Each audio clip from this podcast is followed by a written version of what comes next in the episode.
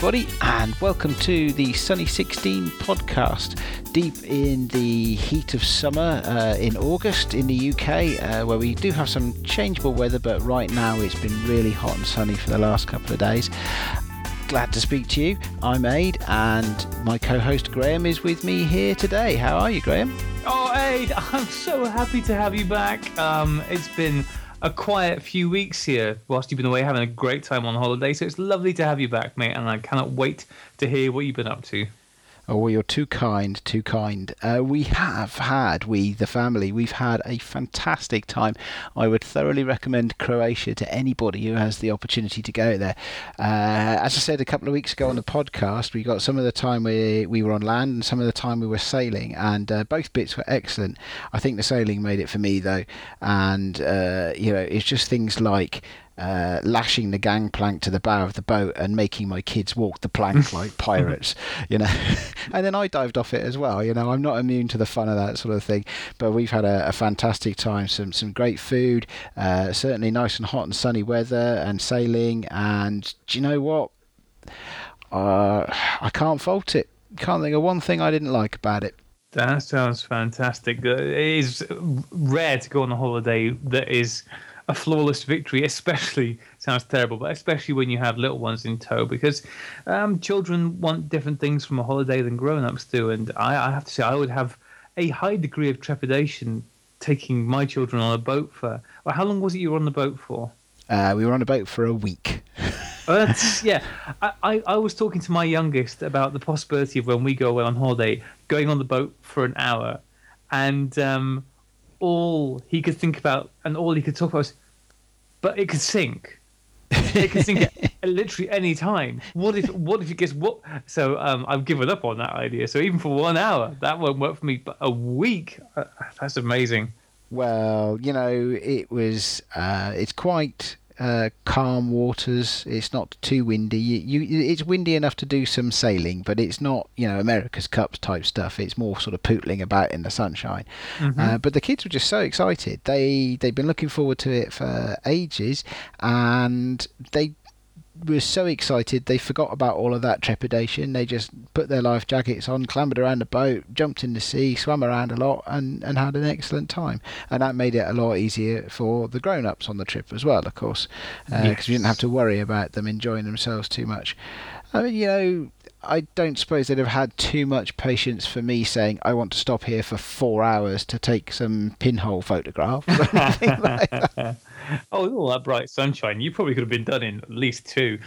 Yeah, well, maybe yes, yes. Uh, uh, uh, it's, uh, it certainly it certainly helped. It helped with uh, the Holga as well. Actually, bright sunshine. It's like, well, which dial, which one shall I have it on? Shall I have it on the sunshine mode or shall I have it on the cloudy mode? And it's like, no, this is pretty straightforward stuff. I'm going to put it on sunshine mode. And you just can treat yourself goes. to using it on sunshine mode. That, that must be like, wow. I'm I'm really letting this thing go today because I mean I think pretty much when you're in Britain you're not allowed to use that setting, are you? it's it's only if you've got Delta 3200 in it. yeah, yeah, in the manual it says uh, you know use this setting for sunny, use this setting for cloudy. Uh, if you live in Britain, uh, it, this has one setting and it is always on the cloudy. Yeah, it is a bit. I didn't, and, and I don't know what I'm going to get actually. The films uh, uh, were posted off to the lab. I mean, I only got back two days ago, uh, and I posted the the films off to the lab yesterday. So I don't know the results yet, but I did try. Uh, 100 speed film and I did try 400 speed film. So I shot uh, my 100 was Ektar, Mm-hmm. Uh, which I love, and I was really hoping. I hope that comes out because I, yeah, the the saturation you get from Ektar is, it, I think it'll be beautiful. Do quite a lot of justice to the blue of the sea and the blue of the sky, and I mean you could see 10, 15 meters down through the seawater to the bottom when it was yeah, that shallow. I mean, it was beautiful. Uh, I mean, it's very deep in a lot of places. We were sailing because, of course, you've got a, a, depth gauge on the boat, and we were in 80 meters of water a lot of the time. Uh, and uh, what little beaches there are were very, very steep as well. So you could, you know, sort of a yard into the sea, you'd be up to your knees. Two yards yeah. into the sea, you'd be up to your neck. You know, it was that steep. Perfect for kids. Yeah, yeah, the kids. Yeah, absolutely. Yes, yeah. so it's like one step step further, oh, you're underwater. Oops. but that's where the life jackets come in.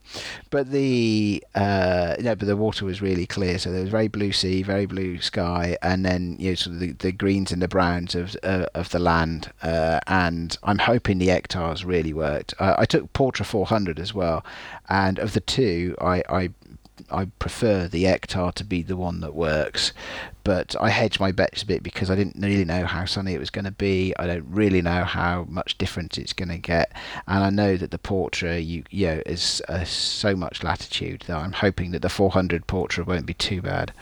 So, what? Cause when we last spoke about your holiday plans, you um, your plan was to go as minimal as minimal, which was as far as I can make out to take your Holga and to take your um, uh, Olympus Tough Toy Tonka Cam, and that was about it, wasn't it? Uh, yes. Is that Uh, what happened in the end? It is what happened. So I had the Holga and I took uh, six rolls of film with me. And I used five of them, although the last one came out quite fat because the foam on the inside of my Holga succumbed to the heat. Well, the adhesive on it, anyway. Yeah. So halfway through roll number four, it started to get really tight to wind, and then across the little red window on the back came a large chunk of foam. it's Oh, like, no. ah, that's why it's difficult to wind. So then I had to do uh, the old trick of getting in a dark place, sticking it under loads of bedclothes, and, and opening the back halfway through a roll of film uh, to get that little bit of foam out. Who would have thought that your Holga would let you down whilst you were away on holiday? Who could have foreseen that? Oh wait, that is exactly what we foresaw happening. Still, you got through five rolls before that happened. I did. The fifth roll came out quite baggy though, so again I had to, uh, and I didn't have a dark bag with me um, because it's never done that on the Holga before. So again, I was in a dark. Uh, by that time, we were back on land, so that was a dark bathroom and under a towel, uh, and. Uh, you know, I had to take it, and you had to do, you know, you know what it's like when you get a baggy roll of 120. You have to roll it all out right down to the beginning, and then roll it up tight um, uh, again. So I've done that, and I have absolutely no idea what's going to come out of that one. I'm sure we'll, we'll just have to see. Well, that's part of the challenge, isn't it? I mean, it was part of the experiment of going and taking a Holga with me, and it was part of the challenge of uh, using those kind of cameras in the first place. You don't you don't know what's going to happen, do you? No, It- no. you Although, know- uh, yeah, thank God it happened on roll number five and not roll number one. Otherwise, what would have happened is you didn't use that camera anymore. Well, yeah, that's right. Yes, absolutely. And and actually, I got twelve out of fourteen days out of it. that's And very good. and all it need all it needs doing in terms of engineering is a little bit of proper super glue to put the phone back in. Yeah. And then I'm and then I'm done, and it should be perfectly serviceable again. So So, what- What sort of stuff was it you were shooting with it? it's difficult to remember, but I suspect it was um, landscapes, but from a boat quite often. So you know, across the sea, plausible. across the sea to a beach, or across the sea to an island, or Yeah. or you know, or maybe around a marina. Um, I did try to take it when we went for walks on land as well, so there'll probably be a couple of uh, shots of sort of medieval streets, you know, with you know, very narrow streets with tall buildings that are almost touching each other at the top, uh, which they seem to have plenty of in Croatia, and it's very pretty for it. So, you know, it's been a lot of daytime stuff mostly. Yeah. Uh, I did try and remember your stuff about doing nighttime stuff, and uh, because I was on a boat, I couldn't really use a tripod. Well, I could. I took my Gorilla Pod, and that worked really well because you could wrap it around any bit of boat you like. Uh, but you, it wasn't suitable for long exposures because the boat was bobbing up and down, even though the sea was very calm. Sure. So uh, I didn't do long exposure stuff. Uh, but I so it's mostly daytime stuff. Brilliant sunny. Uh, some people, some buildings and towns, some landscape type stuff, uh, and we'll see what comes back. That sounds awesome. Um, so, what were the other films? You said you shot a couple of rolls of color film, um, or was it all color film? Uh, I did two Ektar, two Portra 400, and uh, two Tri-X. But the uh, Tri-X, because I took the Tri-X for the city stuff for the back end of the holiday, uh, and that was the fifth roll that uh, came out all baggy. So I have no idea what that Tri-X is going to look like. Uh, and then the sixth roll, the, the second roll of Tri-X, I didn't dare use because I knew the camera was a bit knackered by then. did you feel? Obviously, you took the tripod with you to give you a bit more flexibility. You obviously found this place really beautiful, and it sounds like in, in many ways it actually exceeded your expectations that you had before going there. Did you at any point feel any regret for traveling so light? No. Really? well, so uh, I, I, guess when the Holga broke, I kind of did. Hmm. you know, it, it, uh, you're absolutely right. I mean, the thing that, to be fair, I think you predicted. I think I thought it was going to be fairly bulletproof, but you, you predicted, or you at least challenged my choice of taking a Holga. But uh, I think, what do I, what do I think I might have missed by travelling so light? Um, I did wonder because I love flash photography whether I would want more light. Um, I had a torch. I was going to go with a torch, but I didn't. It didn't come up in the end, so it didn't worry me with that, that too much. Uh, I did take the wide angle lens for the Holga, oh, which no. which I used a couple of times. Yeah. Uh, and actually, uh, when we come to talk later in this episode about our Holga week photos back, there's a couple I used shot in Holga week, which with the wide angle, which I thought came out quite nicely. But uh, more on that later. Uh, but the no, I don't think I did because I had my you know my Olympus Tonka toy camera. Yeah. And uh, that was great. Um, I, you know, uh, mostly it was great at things like uh, swimming in the water, videoing the kids jumping into the sea. I mean, yeah. you know, and actually you've got sea level view video of kids walking the plank like pirates. Yeah. Uh, and that stuff is priceless. I mean, it's not. Don't get me wrong. It's not art, but but it is priceless. And that was a fantastic camera. Uh, and and some of its crazy scene modes were great as well. Uh, but the yeah on the film front, no, I didn't because we were you know we were on a family holiday. I wasn't ever going to get the chance to do long walks because we were only on a forty foot boat. so yeah, that's you true. go for a long walk off a forty foot boat, you can end up in trouble. Blank.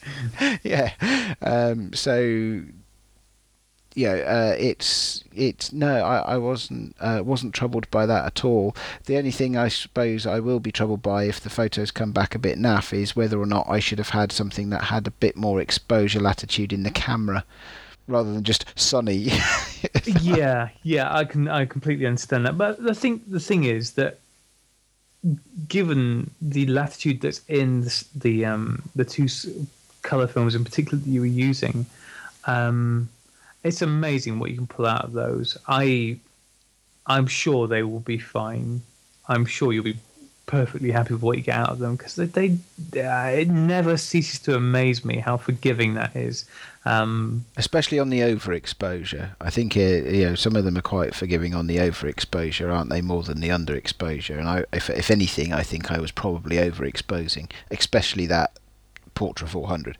Yeah, absolutely. If stuff's lost in the shadows, it can be difficult to pull anything out of it. But the, the highlight retention is quite impressive on a lot of these films. But yes, stuff does get lost in the shadows if you're not careful. Oh, well, I'm really looking forward to seeing this. When are you expecting them back? Mm, usually takes a couple of weeks, I think. Uh, so. Couple of weeks? Uh, well, 10 days to two weeks, yeah. Oh my god. Where, so where have you sent this lot to?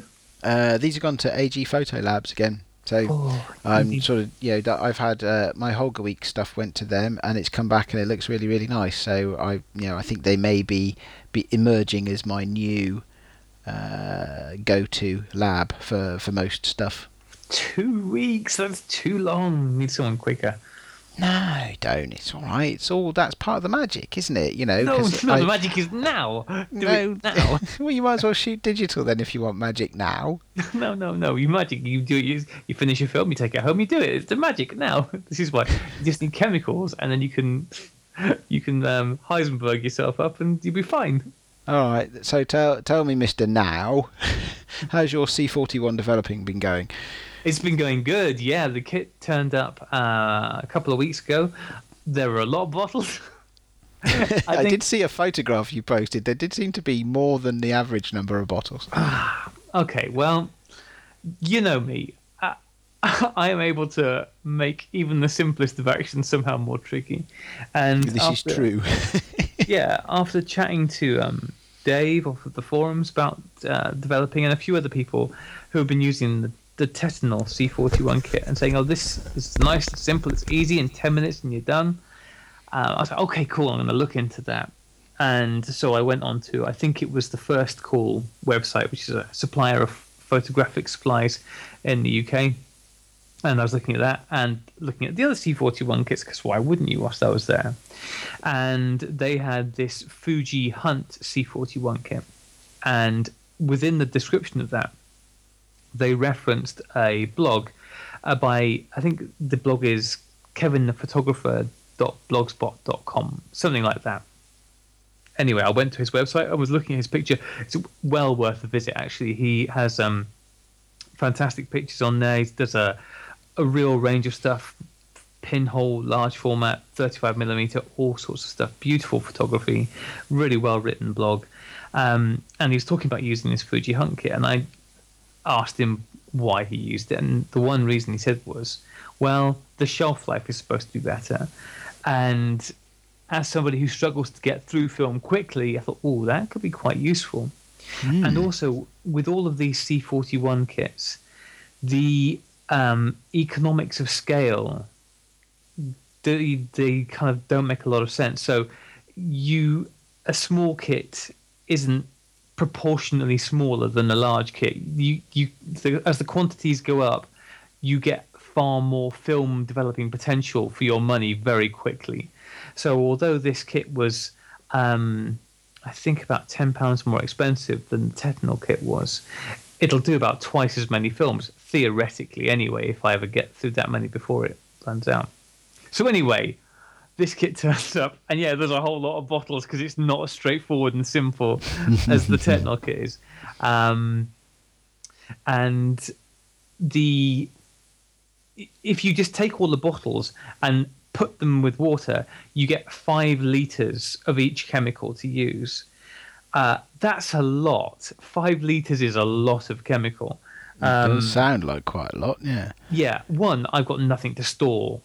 Um, was it? Let me see. There's the developer, the bleach, the fix, the stabilizer, and there's another one that I'm forgetting. Um, nah, it's probably not that important. Probably not. But anyway, so you need loads of. So okay, I don't. And also, once it's mixed, it uh, will go off fast. I don't want to mix that much. So again, fortunately, on Kevin the photographer's website, he had this handy chart of okay, if you want to mix up this much, these are the amounts you use. So I thought, okay, well, I'm going to mix up 500 milliliters of that. That's enough to do um, a couple of rolls of 35 mil at a time or a 120 roll I'll do that much.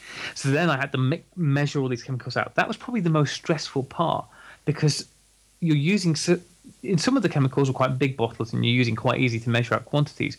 Some of these bottles were really small, so you're trying to measure out just like two mils of something to add to the water. Um, but anyway, got through all that. And the nice thing with the, the C41 kit is because you can reuse these chemicals multiple times, you only have to do that once you've burnt out that film. So I'm hoping that I'm going to get, I don't know, 10, 15 rolls of film out of this first batch of 500 mils made up. So the chemicals are just there. So it took quite a long time to do it, but it's all there. And I had a couple of rolls of film to give it a go with. the first roll of film I tried it with, I thought, ah, I just want to burn a film, one I'm not worried about wrecking. So um, I was round at my boy's house and I stole a roll of film that my ex-wife had lying around. like, well, she's never going to get around to developing that. Uh, it was in the camera. Well, it turned out when I developed the film, it had been in the camera for about 10 years because there's pictures of my oldest son as a baby and he's about to turn 10. Oh, uh, right. so okay. She, it had been around for quite a while. Um, the process of developing it, it's a bit more involved than black and white, and you have to be more precise. The hardest part for me is getting the developer up to the right temperature. Uh, black and white film, you can develop it at 20 degrees or even lower than 20 degrees, and you just adjust the developing time. So you've got quite a lot of room there. If it's like, oh, okay, well, it's about 18 degrees, I'll just adjust the time, no problem. 38 degrees is actually pretty hot. I don't think I'd quite figured out in my brain, but that's pretty hot. It's Um, blood temperature, isn't it? Essentially, Is it really? I don't know. Um, thirty-eight Celsius. Yeah. Yeah, yeah, it's it's it's about or thirty-seven is that is is um is your body temperature. Oh wow, well there you go. I'll, I'll go to sleep with the stuff in future and warm it up like that. The first time I did it, I Don't drink this, it. No, probably best not to. The the first time I did it, I used this fairly shallow water bath, and I really it just wasn't getting the stuff warmed up enough. So I ended up having to take the um, thing, the tube with the developer in, and stick it in another bowl with far hotter water to get that warmed up. Um, the good thing is that whilst the developer needs to be at 38 degrees, not more, not less, at 38 degrees, the rest of the chemicals after that just need to be in a fairly broad window between, you know, 25 and 30. So they were all fine. No, okay, not so difficult then. No. Um, and yeah, so you just then go through the process. A developer goes in, that's in for three minutes and 15 seconds or something like that. And there's a little ag- agitation routine you have to go through, which I completely I didn't bother to read that bit until after I'd done the first. I was like, ah, well, it was fine anyway. Um, then that comes out, and then um, you I can't remember what it is. Then you wash it, and then bleach goes in, and then fix goes in, and then stabilizer goes in, and and the whole process takes about twenty minutes until you get to the phase where you're just rinsing at the end. Um, okay, that's not too bad then, is it? No, it's not too bad. Like I I mean, it takes a while. You have to factor into this, obviously, the time of getting the roll of film onto the reel, which hasn't been too bad the last couple of times I've done that, but you have to do that, and getting the chemicals up to temperature. Um, and so I'd say it. I wouldn't attempt doing this if I didn't have a clear hour in my schedule. Right. Um, because by the time I've done it all and cleared up all my mess. Uh, but yeah, so I got the first roll done, and there was a reasonably high amount of trepidation about how this was all going to turn out because it's uh, new territory, and it was great.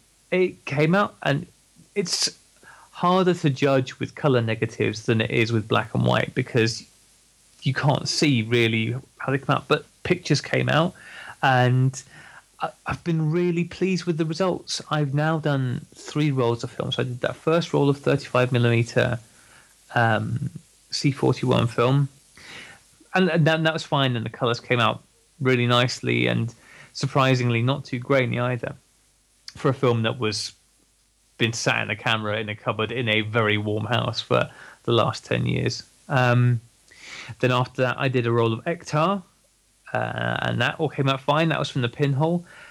And lastly, and this was one of the driving forces for me to want to be able to do my own C41 was the ability to do cross processing nice and easily. So Ah. I that roll of Kodak um, Fuji Provia that went in my Holga did that, and um, that was great. The best thing was because the first step in the process is giving the film a, a rinse, which I did the first time round. And then I read the instructions and it said, oh, do this rinse if you're using this thing. I thought, well, I'm not using that, so I don't need to rinse it. And it turned the developer a, a fairly dip, orangey colour. I was like, oh, maybe I should have rinsed it first. All this dye's gone in here now. So with the Fuji Provia, I thought I'm, I'll give it a rinse this time. I'll give it a wash before it goes in. And the water that came out of that was bright blue. It was fantastic. It, um, it, so I'm glad I did because otherwise my developer would have started to look a really gross color. Um, but yeah, that was quite impressive seeing all the dye come out of that. The process is exactly the same because it's just the process that it is. Um, and the results were really colourful, to say the least. um, I know you've seen some of the pictures because I stuck a load of them up on Instagram and some in our Facebook uh, Flickr group. I was really pleased with the results from the Provia with the Holga. There's They look some, great to me. They look fantastic. I'm looking at them now actually, and and you know the the colours are amazing, and you've got some really fortuitous overlaps as well. Yes, yeah. Uh, We, we talked about last time the fact that the um, every frame was going to be overlapped, and it was, you know. So the, the the size of the pictures is all a bit variable. They're certainly not all six by sixes. Some of them are thinner, and some of them are wider. And because with most of my, I, I scanned them in, and scanned them in to all as one hit as much as I could on my scanner, and then thought, okay, does it look any good like that? How am I going to chop these down?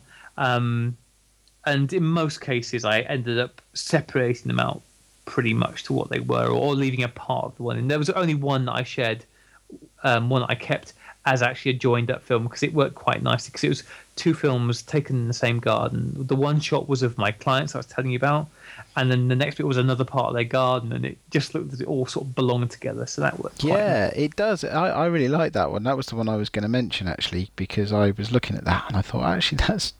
I, I knew that the overlapping thing was was you know slightly unplanned but the the result you've come up with is is fantastic and yeah you know, happy accident with that and the colors slide film even cross process slide film holy balls the colors in that stuff are amazing.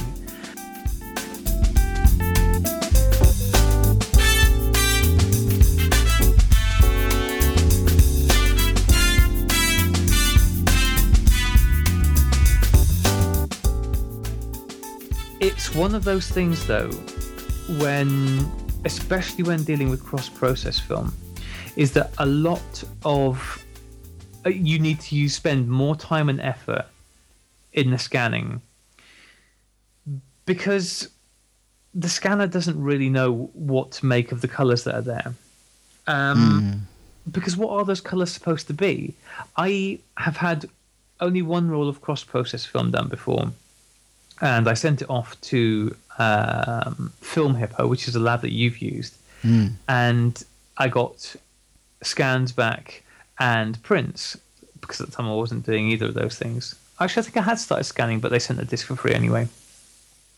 And these pictures came back, and the images were incredibly red. All the colors were all very red, but when I scanned them in myself, the scanner corrects for stuff um, and it's the same for anybody who's doing this, any whether it's a lab or at home. When you're scanning in these negatives, your scanner is making choices about it. It's reading the color spectrum, going, "Well, this is what this should be like," mm. and then it's up to us how we interpret that and and adjust it. And so, what I was doing as I was scanning it was going through and tweaking it to where I liked it, basically. Um, because I'm not really sure. It's one of those I have no idea what they technically should look like as cross-process color, what the natural look for them is. There's there's no way for me to know. Um, it's a pretty unnatural thing, even for a fresh roll of film. But I mean, if you're doing this with ten-year-old film, I mean, who knows what they're supposed? to... I think it's entirely your choice, isn't it? Yeah, absolutely, and that's what. And it was quite difficult in some of the cases because the, the scanner was really thrown by it. It was having a really hard time getting even a baseline for it. So it did involve quite a lot more work than usual. Uh, getting into the settings and adjusting the red, green, and blue channel to get the colors to something that I felt was pleasing to me, at least. Um, but it, it, it, was worth the effort, and the, as I said at the beginning, the the colors that you get from the slide film are, are always something a bit special. Um, I, I have you shot slide film before, Aid? I can't remember whether I've asked you this before. Uh, once or twice. Um, it's not something that I particularly have uh, uh worked on, though. So no. Uh, it's it's one of those things that's that's always been on the list, but um, it's just yeah, ne- never something that I've got around to particularly. Uh, so it's something that I'll I'll do at some point in the future. But I mean, I think if if this was a more involved process, I mean, you know, I know you have uh, opinions uh, posi- that sounds really bad, doesn't it? I know you have. oh, I know you, I have know you, opinions. I for know you have opinions, and I know, you, but I know, I know you have a particular preference for, you know, f- for you know post processing and, and actually not letting other people make the decisions for you. For what it's worth, I think the stuff you've done on this, uh, for the the Holga Week film, uh, with the cross process slide film, uh, I think it looks great. I think it looks fantastic. Oh, thank you very Um, much, mate. Uh, and even before I spoke to you this evening, I'd favourited that shot you were just describing with your clients and their gardens. oh, thank you. No, I appreciate that. It was fun. I mean, at the end of the day, the pictures, the content of the pictures is what it was. As we talked about last week, you know, I was shooting this stuff for the most part just whilst I was out at work. And th- then the content is nothing special. Um, I have to say, I was pleasantly surprised by um, the Holga in the terms of the shots where I was you you know focusing down. You know there is depth of field there. It actually, um, it, uh, the results were better than I expected in that sense. I think I was I was anticipating a flatter, um, just everything to be in focus kind of shot that you get from some of the cheaper cameras where they're using the smaller apertures. But I certainly found I think there's the picture of the um, what's that garden game people were playing? Um, not polo, definitely not polo. Oh, I know the photo you're talking Croquet? about, but I, uh, I don't know what yes. it's called. Yeah, it's croquet. Oh my god! oh, it's was- croquet. Oh, yes. Sorry, I can see a hoop in the lawn. Yes, it's Yeah. croquet. So there's a picture of a croquet stick thing, and that was reasonably close. So I used the, the close-up setting, and that actually that's in focus and the bit, the bit in front in focus, but behind it, it's not. I was like, oh wow, that that actually does make a difference. Um, so I was impressed with that, and I'm actually quite impressed with the relative sharpness of some of the images as well. Not that that's what I was looking for, but I, I found the look of the shots pleasing, and I can absolutely see the appeal of it. Um, and uh, and the, the colors and all that. I think using the slide film and cross processing it really helped me out because they gave a punchy kick up the arse to photos that might otherwise be quite boring um, because of their content. It was interesting when I was sharing these pictures. Um, one of the people who we follow uh, and whose work I really like on Instagram, uh, a guy called the Rutland Flyer.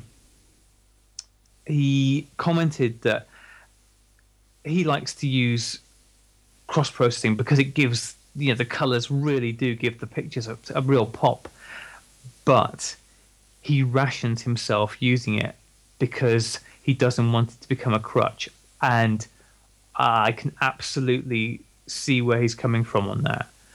Because it does make things look fun and interesting and colorful because it's you know the, the colors really do stand out.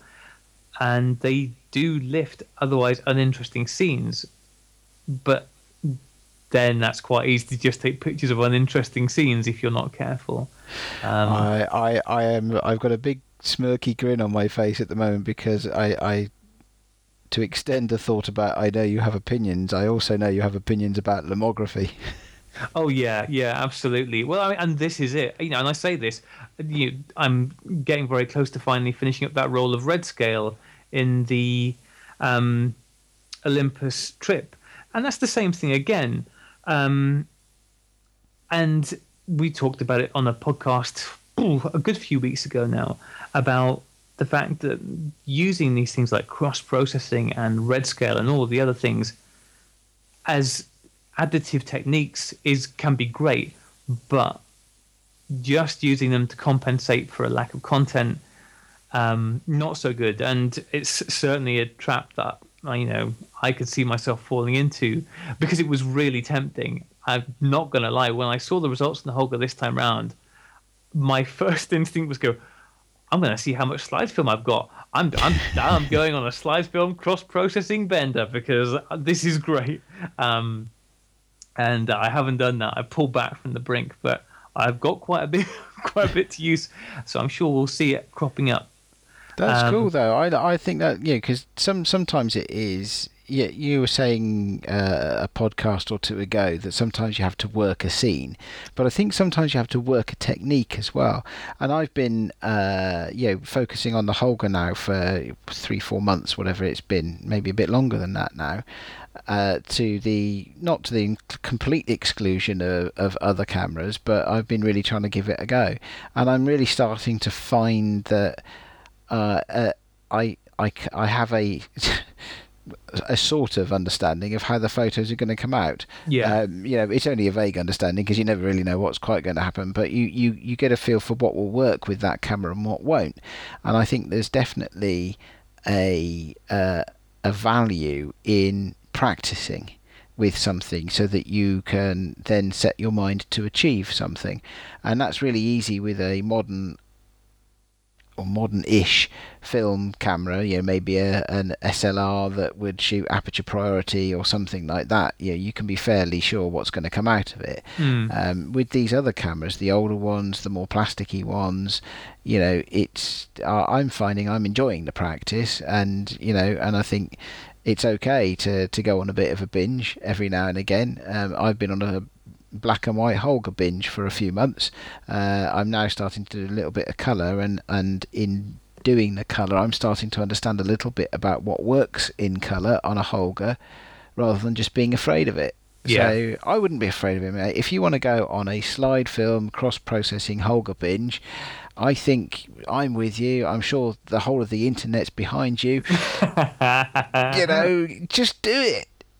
You know, because the other thing that I've been thinking about with this, and it is a problem that I have and that you have, and I suspect a lot of people have, of that we spend most of our time and most of our limited photographic opportunity is in the same places regularly. I've talked certainly talked about the fact that I'm going to the same gardens every week. They're beautiful, they're lovely, but they're the same ones week in, week out. And most of them are places that I've been going to for six, seven, eight years. And to get better at something, you need to keep doing it. To get better at photography, I need to keep taking photos. Um, but practicing isn't enough unless it's good practice. You need to be taking good photos.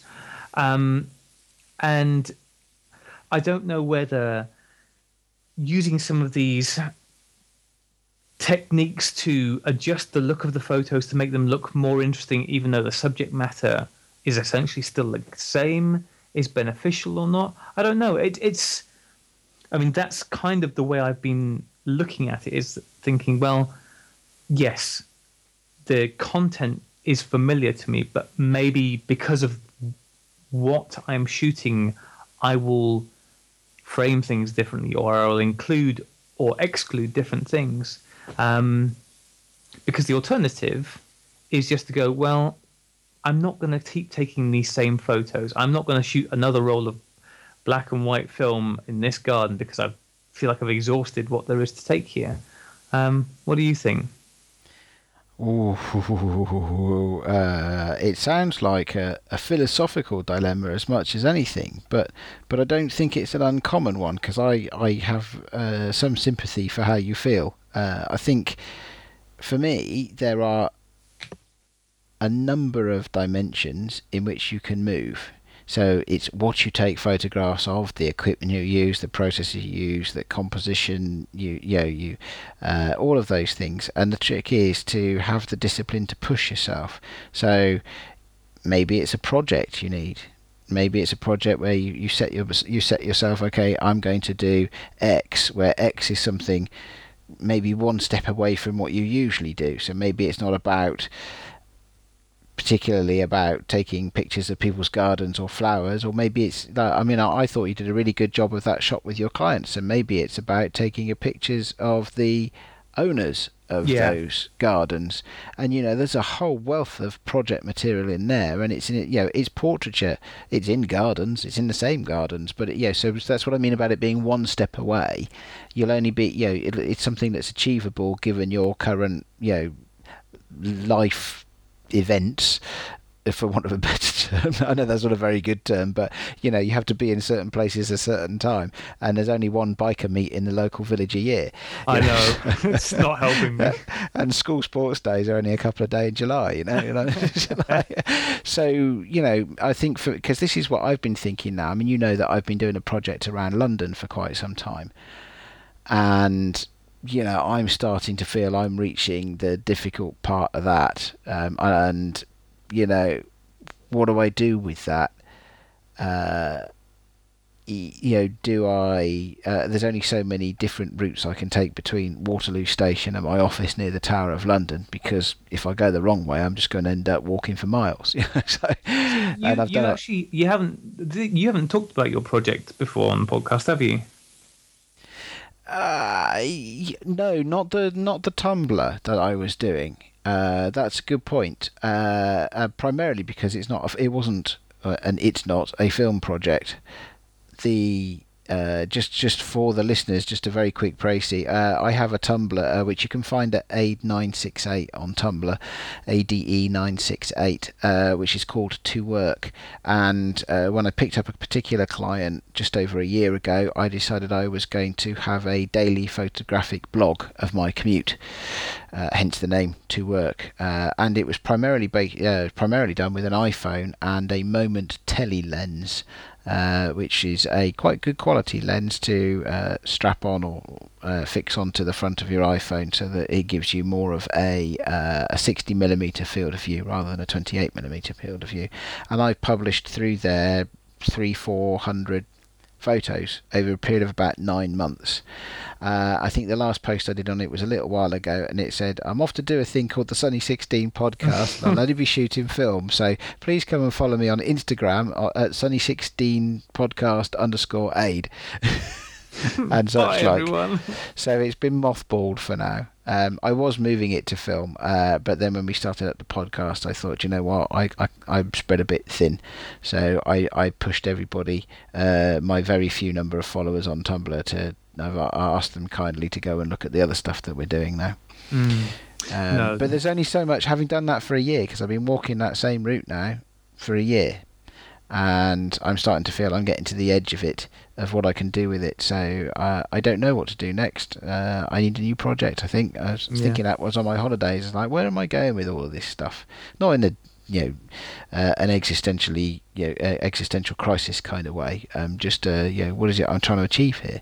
And I don't really have particularly big ambitions, so it's it's not something that's going to trouble me too much. But uh, I can understand why you might feel that it's a bit difficult to express more stuff if you're just taking the same photographs. Yeah, yeah. I mean, I think I think your your idea is very good of, of looking for particular um, a, particular assignment within that, and and I think that's as I going back to that point of I think that in some ways is why I've been trying to use some of these different um, formats, whether it's pinhole or using the slide film or using the red scale because you do or I did when I was using the Holga and when I was considering my subject material, I was very much taking that into account. I was looking at things thinking, okay, I want, you know, I I know that this film is hopefully going to be quite saturated and the colors are going to be quite striking. So a lot of the images I was looking for were more graphic in a way. Uh, there's a picture of a wheat field growing, which is just wheat and trees and sky, and you know, and I like that one. Um, it's very simple, um, and you know, in black and white, I would never have taken that picture because it would have not looked good.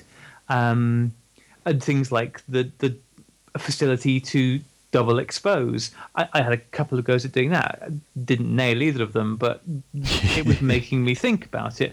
And again, it's working your brain and, and trying to squeeze some more creativity out of it.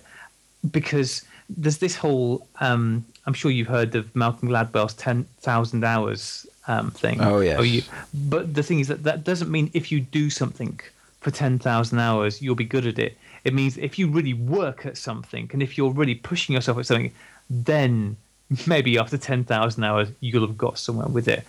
And so you there's no point keeping taking the same images that doesn't benefit us, but by pushing ourselves. Um, but yeah, uh, well, I'm going to take heart from your uh, endorsement to maybe shoot some more color slide film. Um, because it was fun, and now that I've got the facility to do it, um, but maybe what I'll try and do is think of a project to fit it into.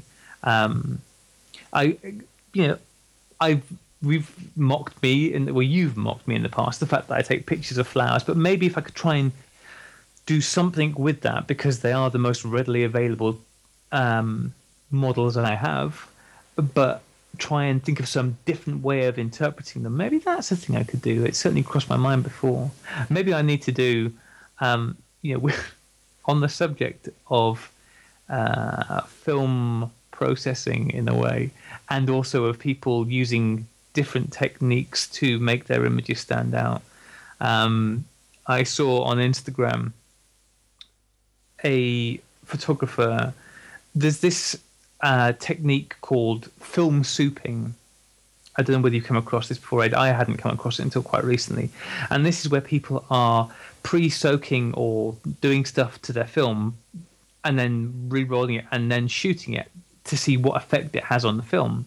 Uh, I saw a picture today where somebody had soaked it in red wine. Uh, Dave off of the forums sent me a picture where he was doing something with pineapple juice and it looked like Jif to his film. I have no idea what was going on there. And the the one that stuck in my mind, not necessarily for the right reasons, was a photographer who was soaking her film in a mixture of her own saliva, blood, and urine before shooting it. Because, Mm, you know, nice. art. And No. well, the thing is, uh, it, it, the pictures, the, the the content wasn't really there. You know, it, it's I don't know. It's one of these things where like, okay, um, you're making a statement, but uh, it feels like the goth version of photography in some ways. Anyway, so um, I'm not going to do that. Uh, and on the subject of more um, sensible chemicals, I yeah, I would just like to finish up by saying that the C41 kit I am really pleased with. The nice thing about having a process that is the same for every roll of film is that hopefully over time it'll just get locked into my brain. It is straightforward. Anyone can do it. You don't need to be a rocket scientist to do it at all. It, it is straightforward to do, and I've been really pleased with the results. And it's just nice to know that I can go and develop a roll of color film at the drop of a hat. And I'm sure that it's going to save me money over the time as well. I mean, already I've just from developing two rolls of 120 film and one roll of 35 millimeter, I've already saved myself probably about 25 pounds. So I'm well on the way towards making back the 50 pounds I spent on the roll of film. Well, it sounds good on that basis as well. I look forward to seeing what comes out of your experimentations. I mean, you've had a good start, I would say, a good start, and uh, part of that I would say is you know your general approach to trying things new, which usually seems to have done you uh, quite a lot of favours in this case. Uh, and part of the claim, uh, the credit, I should say, uh, I will grant to the Holga.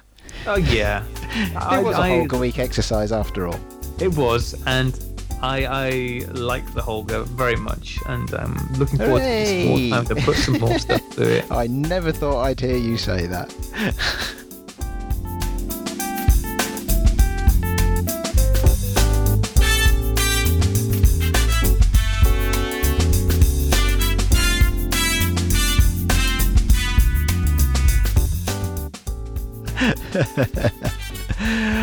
okay, well, I have some news. Ooh, I like news. Is I- it breaking news or is this just ordinary news? Um, let's go with breaking news. Breaking Oh. news. I'm, I'm rusty. This is what happens when you go away for two weeks. It all falls apart. No, no, sounded all right to me. Sounded all right to me. It's better than CNN anyway. All they ever do on CNN these days is read out Twitter. so my breaking news is that as I arrived home, uh, there was a package awaiting me, and it was the 110 film for my Voigtlander Vitoret. Hallelujah. yeah, absolutely. So I have put a roll of one-term film in my Vitoret, and I've taken so far two pictures of my garden of flowers in my garden. I was channeling somebody. yep. So only because I, I, I only got it yesterday and I'm not working until Monday. But I am now going to take the Mars bar sized camera that is my Voigtlander Vitoret 110 EL, I think it is, uh, to work with me on Monday. And I'm going to take some of my fairly standard photos of, of London cityscapes and see what happens. Uh, it certainly it seems to work. Um, awesome. I it, it was able to wind on film, and I distinctly heard a shutter click. Um, when it was too dark, it had a little red LED in the viewfinder. So I think the camera works. That's great news. That's well, these are all good and promising signs. What film was it? Color or black and white film? I'm guessing color. Uh, it's the color, yeah. It's the uh, the Lomo Tiger 200. oh, awesome. Yeah, that's the same as the stuff you sent me, right? Uh, yes, and it's the same as the stuff that I'd shot through the uh, the Pentax Auto 110 that I sent you along Yeah. with the film. Uh, it's a stop too fast or a stop too slow, depending on what way you look at it. Most 110 cameras are quite happy either at 100 or 400 ISO, and they default to somewhere around 100. I think the Pentax I sent you defaults to 80, uh, and I think the Voigtlander's looking for about 100 or 125. I can't remember exactly. Uh, and that's based on the uh, the plastic uh, cartridge and, and whether or not there's a, a nick out of it which would denote to the camera the fastest film. Uh, but none of the cartridges have that anymore. They're all uh, so my camera thinks it's got somewhere around 100 ISO film in it, and it's actually got 200 ISO film in it. Uh, that worked pretty well with the Pentax. As long as I didn't drop the batteries and, and try and shoot it without the batteries, as we've discussed before. Um, but uh, uh, so hope, I'm hoping it will work well with the Vitoret as well. So I shall take my little candy bar camera to work on Monday. I'm very excited to see the results from that. Does your um, local lab in London deal with 110 film, or is that asking too No, it's going to go to it's going to go to the Hippo. I think the Yeah. Photo Hippo guys. Uh, they've uh, they've done. Uh, I don't know if I shot one or two rolls at that Pentax. I think a couple, um, and uh, that were they they did a pretty good job of it. Um, they se- and seemingly nice they'll, quick they'll as well, do, aren't they? yeah, they they are. Yeah, and they do. Um, they can do a, uh, an internet delivery of the scans rather than have to wait for them for snail mail as well. So that that helps too. So, yeah, I'm looking forward to that, and uh, it certainly will be discreet. I realise that I'm very late to the game on this one. In our again in our Flickr group, and I think on some places on Instagram, some of those things have already been posted. Certainly, uh, our buddy Obi Cole Kenobi uh, is uh, posting Polaroids, um, or should I say, instant uh, not instant, impossible film shots from his Polaroid camera. How on earth he managed to get impossible film and a camera for under 20 quid is just amazing. I think I'm going to get him to do all my shopping for me. yeah, they came out really well, actually. I was uh, pretty impressed. They, they came out very nicely. Yes, they did. And uh, he's chosen the impossible color film as well. And so you've got something that is, yeah, there, there's some, you know, some adds an extra dimension to it too. So yeah, I'm looking forward to that. Uh, is there anything that you've been able to, to share from your camera yet? The uh, the Olympus Ugly. Not yet, not yet. I still am ploughing through that massive 36 exposure roll of film. I'm very nearly there now, actually. I went out That's last like week. three rolls of film in one go, isn't it? Oh god, it's too many. it's too many. Um, I went out last weekend uh, with my partner. We went to Marlborough, which is a pretty little town nearby. It is, yeah. I know. Marlborough, and yep. um, and took a few pictures there. So I'm I'm nearly done now. It, it is getting to that point where I'm now just almost indiscriminately firing at anything with that camera just to finish the roll of film. um, Enjoying it then, are you? it's fine. You know, it's it is one of those things where the, the choice of film was a mistake. There's no two ways about it. Putting in uh, the ISO 50 film was just too slow, even in the summer, um, because m- except when I take a day off, like I did last Saturday, most of the time I'm going to get out is going to be in the evening, and those light levels are just dropping too quickly, and the the, the lens is slow, and so I end up a bit bejiggered. Um, but no, I'm I am very much planning on getting that roll finished in the next couple of days, even if the last five shots are all uh, selfies of me. Maybe I'll get one in focus because it's an autofocus camera, um, as opposed to all the other. I've got I what roll of film was it? I can't remember, but the uh, yeah, I've got another out of focus selfie from one of my other cameras. I'm really good at failing to judge how long my arms are. You think I'd know by now? I've had them for quite a while. Um, so as soon as those results are done, I'll get them up. We've also seen some results from uh, Ian Kay's. Um, I think it was the sprocket rocket he shot so far, isn't it? I haven't seen any from the Action Sampler, but I've certainly seen some from the sprocket rocket, and they're looking very good. So, yeah, nice yes, they were stuff. interesting actually, weren't they? Yes, and uh, where did you post those? Is that on Instagram? Um, he might put them on Instagram. They're definitely on the forums, pixelated.com. Oh, um, yeah, he's changed his name now on Instagram. He's now Inky Photo on Instagram. If anybody wants to hunt his stuff down, he's put a lot of work up there actually. So definitely worth checking that out because his stuff is lovely. Um, I did speak to or have a conversation with Dave off the forums as I mentioned earlier yesterday. I'm not sure how well he's progressed. The first Minolta that he bought, I think, was a duffer completely.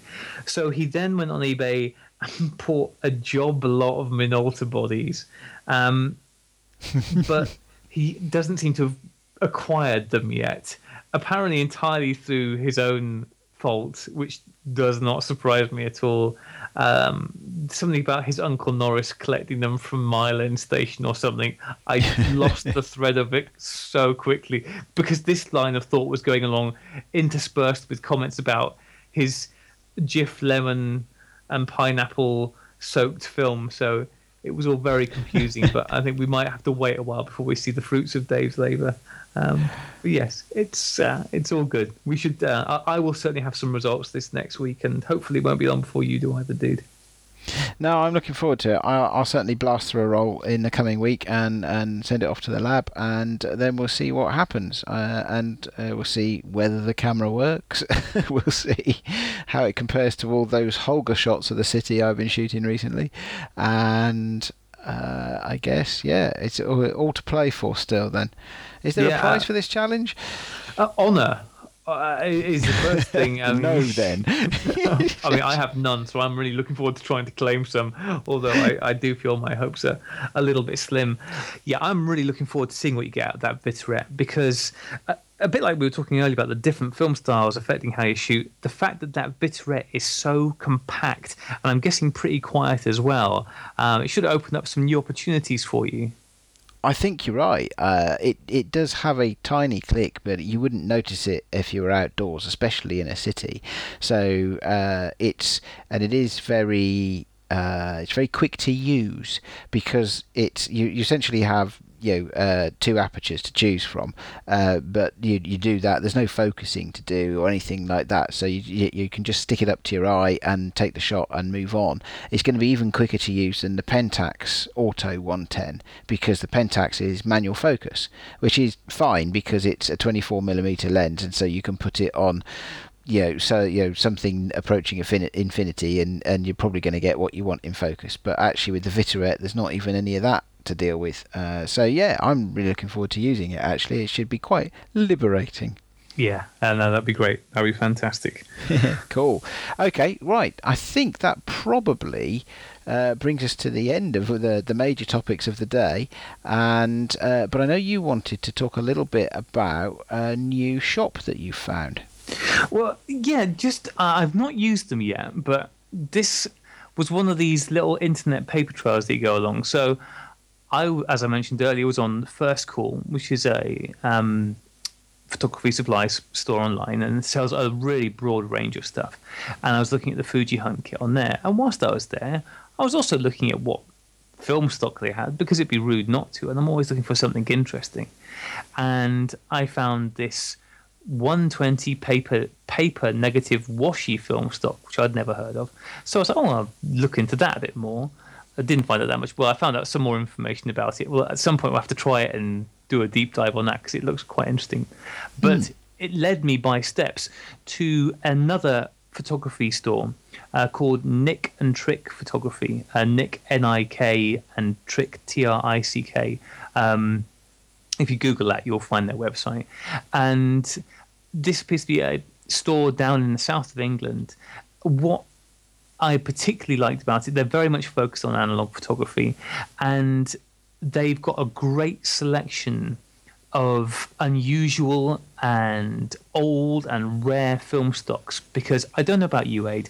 Um, I listen to and have listened to for a long time and absolutely love the Film Photography Podcast. Oh, yeah, and I do, yeah.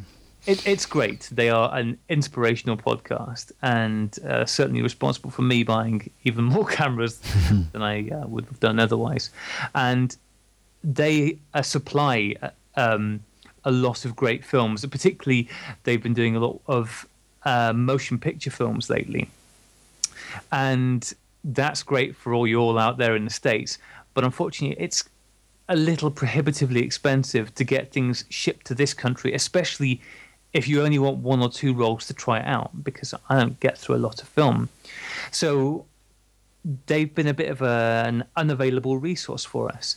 And Nik and Trick Photography has quite a lot of this stuff. They've got Kodak Cine Still film and stuff like this on um, small rolls, and I'm definitely going to next time I need to get some color film, I'm going to get some of that stuff ordered. The postage rates seem great, um, and they do other stuff as well. They got secondhand cameras and stuff like that. But I just thought it was really uh, nice to find somewhere in this country that's supplying that motion picture stock for us to try out, and they've got because they also clearly source and hunt down wherever they can rare and unusual stock. They've got they had some rolls of 127 film for the old 127 cameras. Um, and all sorts of other bits and pieces. It's definitely worth a circle around on their website, and the prices seem quite reasonable as well for what they had. Availability is obviously going to be the thing because almost all of these things are going to be of limited availability. So check back regularly, see what they've got, and as and when I do get some stuff from there, I will let you know um, how I find the experience and what, and what the stuff's like. But yeah, I'm quite excited about that. Sounds good. It sounds like it could be a really good resource, actually. Um, I mean, I, I've listened to the film photography podcast for some years as well, and they do talk a lot and promote a lot these motion picture films and, and other things that they, they manage to get.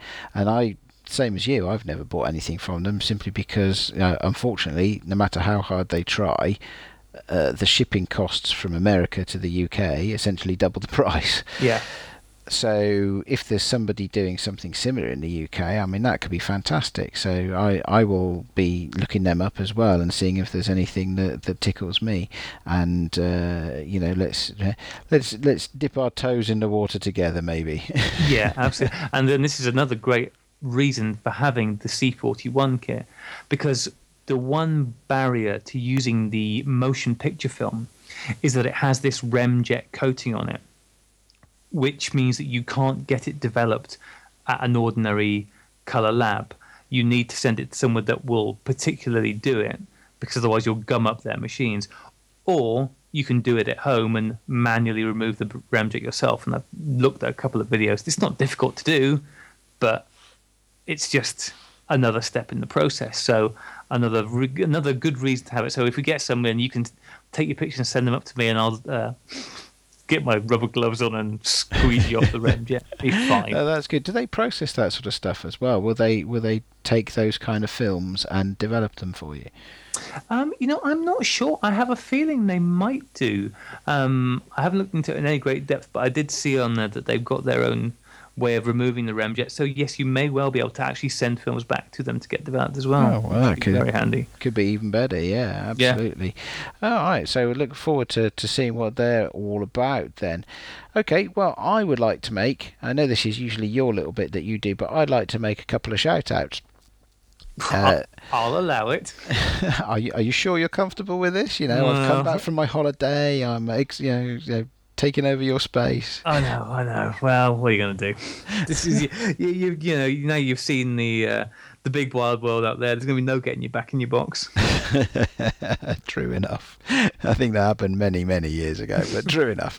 so, uh, a couple of people I'd like to talk to uh, or talk about. Uh, first is our friend uh, Cole Miller, Obi Cole Kenobi, on the forums, um, who very kindly promoted us on Twitter, saying to everybody that follows him, uh, please listen to our podcast because it's a great podcast. So, thanks, Cole. And Yeah. actually, do you know what? I haven't checked how many people follow Cole, but. Yeah, and Given that it's probably more than follow me and you, uh, I thought I would just say thank you very much. Yeah, and and as we're now eleven episodes in, this seems like the perfect time to say thanks, Cole, for doing that. I really appreciate it. And hey, Cole, how about posting that effing Olympus pen on, you son of a bitch? That's all. Yeah, see, I had forgotten that he still has that. Yeah, yeah. Okay, we'll for the, for the rest of our time. listeners, that's that's an in joke for the rest of our listeners. Sorry, everybody. Uh, we will make that a segment at some point. Suffice it to say that there is an Olympus pen that's doing a world trip very, very slowly indeed. really, really slowly. Yeah. We'll do that as a segment as and when it ever gets out of Cole's house. Okay, so another person that has uh, gone out of their way to promote us this week is uh, Corey uh, Pinhole Cannon on Instagram, uh, who actually used uh, to promote our podcast our logo, uh, the orange and yellow Sunny 16 badge, where uh, uh, silhouetted people taking photos. It's the, the the cover graphic we use for the podcast and for other things as well. Um, so thank you very much, Corey, for taking the time out to promote us. Uh, just a little bit on that badge, though. Uh, we always say thank you to Chris every week, uh, our buddy in Tokyo who gives us all sorts of support for the podcast. One thing I don't think we've mentioned before that actually is that actually one of his many many skills is graphic design, and it was him uh, that designed the Sunny 16 logo for us. So, different kind of thanks for Chris this week. Thank you, Chris, for designing our logo, which is now becoming somewhat of a uh, globally recognised symbol that other people are picking up. Yeah, thanks, Chris, and uh, thank you, Corey. Uh, again, Corey Cannon. I mentioned this earlier, and I've said this to him before. Now, it- that's my superhero name, Corey Cannon. What a great superhero Do you name know that. Second only to Dirk Diggler. Dirk Diggly. Yeah, I don't know. I'm not sure that's a super superhero name, but okay. All right. So, I mean, we mentioned their Twitter and we mentioned their Instagram. Uh, we are at Sunny16 Podcast on Instagram. And funnily enough, we are at Sunny16 Podcast on Twitter and Facebook. Uh, and uh, we're getting some photos posted now to our Flickr group, which is great. Uh, we are the Sunny16 Podcast Flickr group uh, for those that still use Flickr and still like to share things on Flickr. Uh, I've been posting my Holga Week photographs up there. Uh, we didn't get to talk about those today, so maybe we'll we'll go through mine next week, having discussed Graham's a bit this week. Uh, you can also email us at sunny16podcast at gmail.com. And lastly, I'd like to say thank you to Kevin MacLeod, whose music Honeybee we use for the podcast. Uh, that's licensed under Creative Commons and is available at incompetech.com. Now, Graham, have you been watching the iTunes reviews while I've been away? I have. It's all quiet on the iTunes front at the moment. There's no news to report, I'm afraid, unless there's somebody in a country other than the UK or America who's listening. That seems optimistic at best. Um, I did want to give a very quick shout out to a lovely lady who we're following and who's following us on Instagram. Um, and I'm going to make sure I get uh, her Instagram there. It's Judy M. Boyle, who sent me a message today saying that she spent the last week binge listening to the podcast. Um, oh, really? Yeah, and one, Judy, thank you so much for listening. Um, it sounds more like cringe listening than binge listening, and I hope it hasn't caused any long term damage to you. But um, thank you. Judy has a, a lovely feed. What I really like about Judy's feed it's it's not just really nice pictures. You put a pinhole, un- unsurprisingly, there's a lot of pinhole stuff on mine, but um, a lovely pinhole shot from the Gettysburg um, Memorial, which is fantastic. but Judy's also an artist. So interspersed amongst all these lovely photos, there's watercolors and there's all sorts of other stuff. She's incredibly creative, and looking at her paintings has even made me think, God, I'd quite have a go at learning to paint as well because you, you know, that seems like a great thing to do. So anyway, check out that um, Instagram feed if you want to see some really nice art. What's her handle on Instagram? It's Judy M B O Y L E Boyle.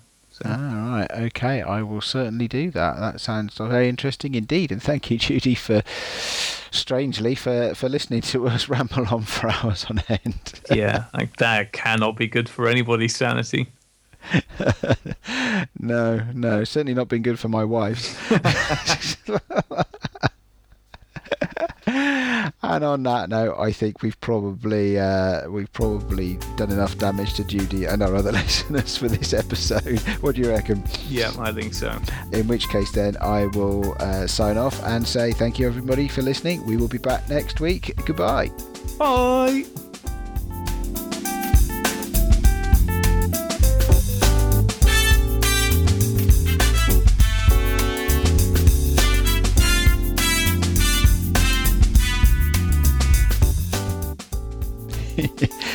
Binge listening. Yeah. uh, there you go. Uh, I don't know whether to applaud her or recommend a psychologist. Yeah, I was going to say call her a counsellor. I call her a what?